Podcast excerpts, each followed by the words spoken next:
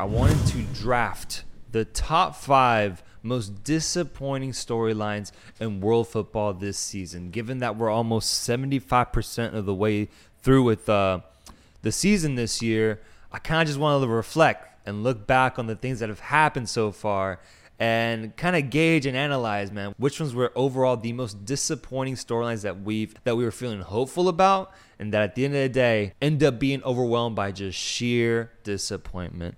So the number one draft pick, my number one go-to pick here that I'm going to just easily go with, has to be Neymar Jr. season.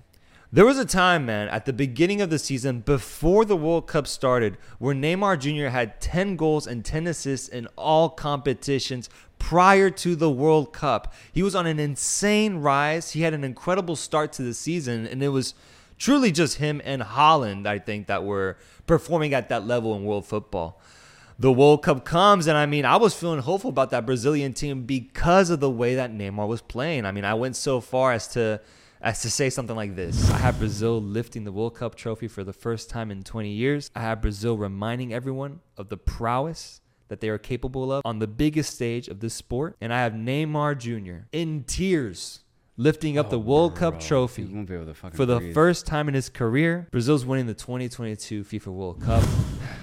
I mean, folks, you sometimes you just say some things and uh, and you look like a fucking idiot. All right. And it happened. It happened, boys. It happened, folks. All right. I went all in on Brazil and I ended up just being let down off of that crazy quarterfinal matchup against Croatia where they lost in the penalties. Fucking Marquinhos misses his shot. The game is done. Croatia is on a fucking dream of a run. But during that tournament, we saw that Neymar got injured. Neymar had to miss, I think it was a couple of games, which is already kind of foreshadowing the future disappointment we would experience with him in world football. Because after the World Cup and after that disappointment and after not making it past to the semifinals and facing off against Argentina and bringing Brazil a World Cup trophy, Neymar went back to club football and once again got injured. Once again was left on the sidelines during a crucial round of 16 matchup in the Champions League, and once again, PSG fell short, even with the greatest player of all time, and Lionel Messi, and probably the greatest player on the rise right now, Kylian Mbappe. So for me, Neymar has had just what started off as a dream season turned into a nightmare season. And by extension, PSG also underwhelming across the whole landscape of the sport. But going on, we're going to go with my second draft pick of the most disappointing storyline in football. This one is a little bit personal for me because I'm going to have to highlight Liverpool's tumultuous season, bro. To myself, to a lot of other Liverpool fans, and to world football fans in general. The reason we're so shocked at how badly Liverpool has performed this season is because of the level they were at just a just a year ago, man. Competing for four titles and let's not overlook that. They were genuinely competing for not one, not two, not three, but four titles. And they were actually in the race to potentially win them.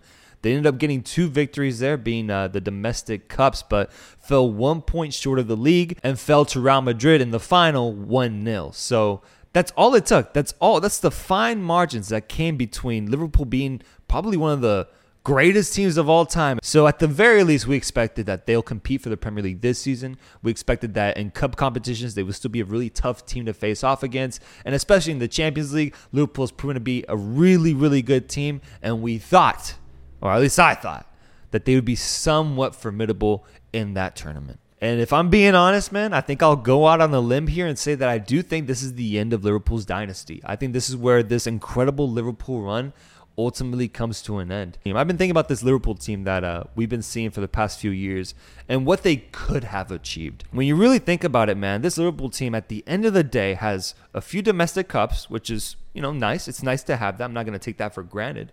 They have one Premier League title and they have one Champions League trophy. Obviously, there's more trophies all around, there's more to see, but in my opinion, the biggest ones are the Champions League and the Premier League and then the domestic cups. Liverpool did have a genuine shot to have three Premier League titles and three Champions League titles in this three, four year run that they've had. The two finals that they lost against Real Madrid in the Champions League, if that result had been flipped, that's three Champions League victories for Liverpool right there. And then falling short to Manchester City two times by one point is insane margins and is what came between Liverpool having three trophies in the Prem versus only having one. That's really crazy to think about because legacy wise, imagine how this team would be looked at now if they had this sort of season that they're having now, but they had three trophies to show for in both the Champions League and the Premier League. That to me would change the whole narrative around this team right now. I'd be completely fine with how Liverpool's performing this season because at the end of the day, we got we got some incredible, incredible silverware to be proud of. But this season is sort of reminiscent of that feeling. I think Liverpool fans, and including myself, feel that we we should have gotten a little bit more out of this generation. We should have accumulated more silverware throughout these past few years because this team was incredible. One of the best teams I've ever seen play. And to just have it in like this with us not even competing for a single title, it hurts, man. It really does hurt. And that height that we could have achieved if we had just won those finals and, you know, gotten a little lucky, honestly, could have changed the whole scope and narrative of this Liverpool team. So to me, they're number two, most definitely. Number third draft pick is going to be a team that I think uh, is a bit of an enigma because in the league level, they're performing incredible. They're going to win a title. They're going to be the champions of their league. And you already know where I'm going with this one. It's Barcelona, baby. And I think that's why I put them at number three because if they weren't competing for the La Liga title and if they didn't have that in the bag, then maybe I, I'd be putting I'd be putting them in that number two, number one category. But Barcelona to me disappointed in Europe, which is bizarre to say. Bizarre to say, man, for a team that I grew up watching just constantly uh, be a giant in the Champions League, to constantly be in contention to almost surefirely, if that's even a word, make it to the semifinals of the biggest European competition available. And they're out here getting pounced in the group stage of the Champions League, man. Pounced, dominated, embarrassed. Moreover, they go over to the Europa League once again for the second year in a row, and they lose out before even making the quarterfinals. Barcelona, man. Barcelona, the Catalonian Giants not even making it to a quarterfinal appearance in the Europa League. Insane, man. Insane. Losing out to uh, Manchester United in the round of 16, I believe. And having the talent, having the players, having the skill to be able to make a deep run in this tournament and be champions of the Europa League at the very least. They didn't do it, man. They didn't do it. So I'm going to be harsh on them for that because I know that Barcelona fans, despite them having such a good season in the league, do feel that they deserved more do you feel like they wanted more, man. This squad on paper is at the very least a semifinal Europa League squad. At the very least. The way they lost out to Man United, they look like the weaker team, man. They really did. And I think Barcelona kind of represents an extension of a disappointment I have towards La Liga this year as well. Because if it wasn't for Real Madrid in the Champions League right now, in the quarterfinals, set to face off against Chelsea, I'd say that La Liga took a major, major hit this season, man. If you look at all other cup competitions, Europa League, Europa Conference League, and look at the La Liga teams that performed in those tournaments, almost all of them are out. I think the only one left is actually Sevilla, which is just random to say, man. Weird to say that Sevilla, who started off in the relegation battle this season, is outside of Real Madrid the only other team competing in the European Cup competition. Insane. Number four, man, we're going to go over to the Prem. When you think about Premier League outside of Liverpool, what other team do you think has disappointed the most? It's definitely Tottenham. It's definitely Tottenham. Tottenham and the Conte saga is one way that you can look at this. You can look at Conte in the uh, honestly uh, subtle impact that he ended up having on Tottenham. You would think that a coach like him would be able to overcome that Tottenham juju, that Tottenham vibe, that Tottenham curse, if you will. And I thought that he might be able to do that. But no, no. It's been disappointment after disappointment, bad result after bad results. And you can look in any tournament, man. Any comp- competition that you like, Champions League as well, getting knocked out of the round of 16 by an Italian team. No offense. Pretty crazy, man. Pretty crazy. Somehow still in the fight for a top four spot in the Premier League, but I think that's an illusion. I think that that dissuades people from seeing the truth of this Tottenham team. This team is ass, bro. Ass. You look at signings in the summer like Richarlison, Bissouma, having damn near invisible impacts on this team. I look at this Tottenham team and I just I look at it like a like a frustrated father, man. It's been years of this bullshit, man. Decades. Decades of this bullshit, man. Not a single domestic cup to show for in the last 20 fucking years. And I thought, man, I just thought that with one of the greatest goal scorers that the Premier League has seen in Harry Kane, one of the best head coaches coming from Italy, some of the best players just being rounded up by this team, having an incredible stadium. That stadium, my God, one of my favorite stadiums in world football. You would think that something would come from it. Man, that's football, man. That's football right there. It frustrates me to that to my core. And I'm not even a Tottenham fan, but I'm objective nowadays, man. This show got me to be objective. And so I'm looking at these teams, and when I see a team that should be way better than what they actually are, I get frustrated. So, Tottenham, fourth most disappointing storyline in this season, man.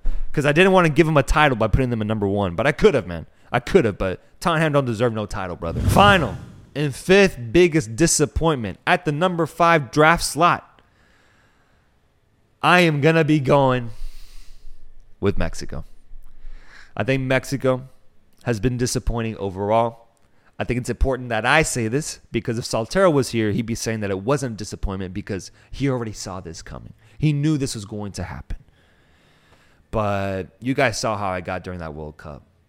Y'all saw how excited, how optimistic, I mean, just how much of a fan I became when Mexico was set to reach the stage of the World Cup and compete. I'll say it now, man.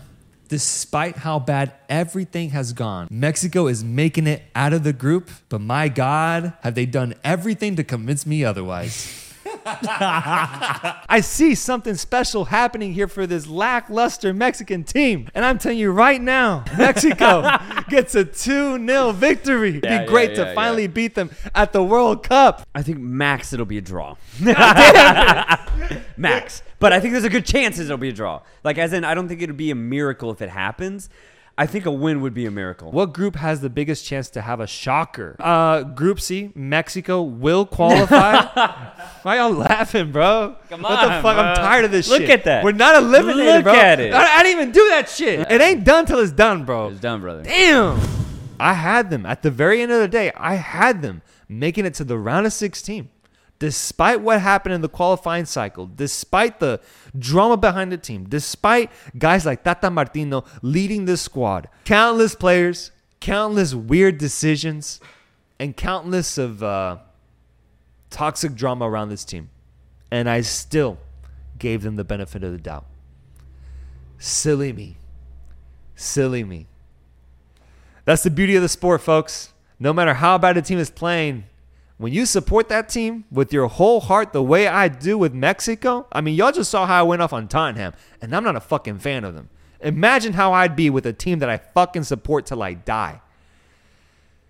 That game against Saudi Arabia almost had me, man. It almost had me. And we got so fucking close, but it's fitting.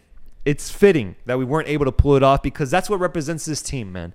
There's so much potential, there's so much promise, but at the end of the day, not enough to have any sort of impact on the international stage. So to me, this is why they're at number five in the disappointing uh, draft slot here because that happens, and then we go on to have a very interesting couple of months. The World Cup showed a new side to Mexico that we honestly haven't really seen.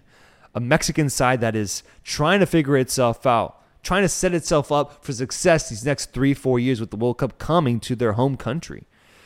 And it starts off with Diego Cocca getting hired, which I'm not critical of. I'm not going to be critical of that yet. I won't have a good gauge of him until he actually coaches Mexico in, in a in a tournament such as a Nations League or as the uh, Gold Cup. So we'll see what happens then. But outside of that, man, the Mexican Federation, the way that people have been talking about this team, the way that players have been performing. I mean, you would think that a guy like Raúl Jimenez would see what happened at the World Cup and take it upon himself to be like, you know what?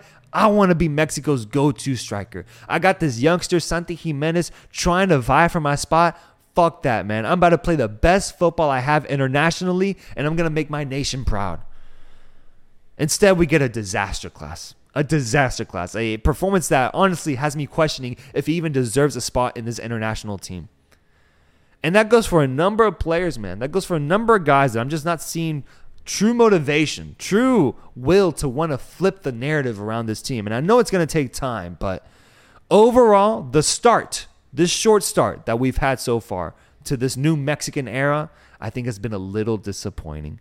A lackluster, underwhelming victory against Suriname 2 0. Uh, Santi Gimenez missing a penalty in that game, followed by a 2 2 tie to Jamaica at the Azteca, where we were chasing the game, where we were trailing them two times in a row. Not good, man. Not good. So to me, that's number five fifth most disappointing narrative in world football. Folks, let me know in the comments what do you think has been one of the most disappointing storylines in world football this season? Let me know if I missed any of these. And if you feel like venting, if you feel like letting a little bit of disappointment out, a little bit of anger out, uh, please feel free and comment in the comment section. So make sure to rate us five stars on Spotify if you haven't already. Subscribe to our YouTube channel, and I will see you guys soon. Peace.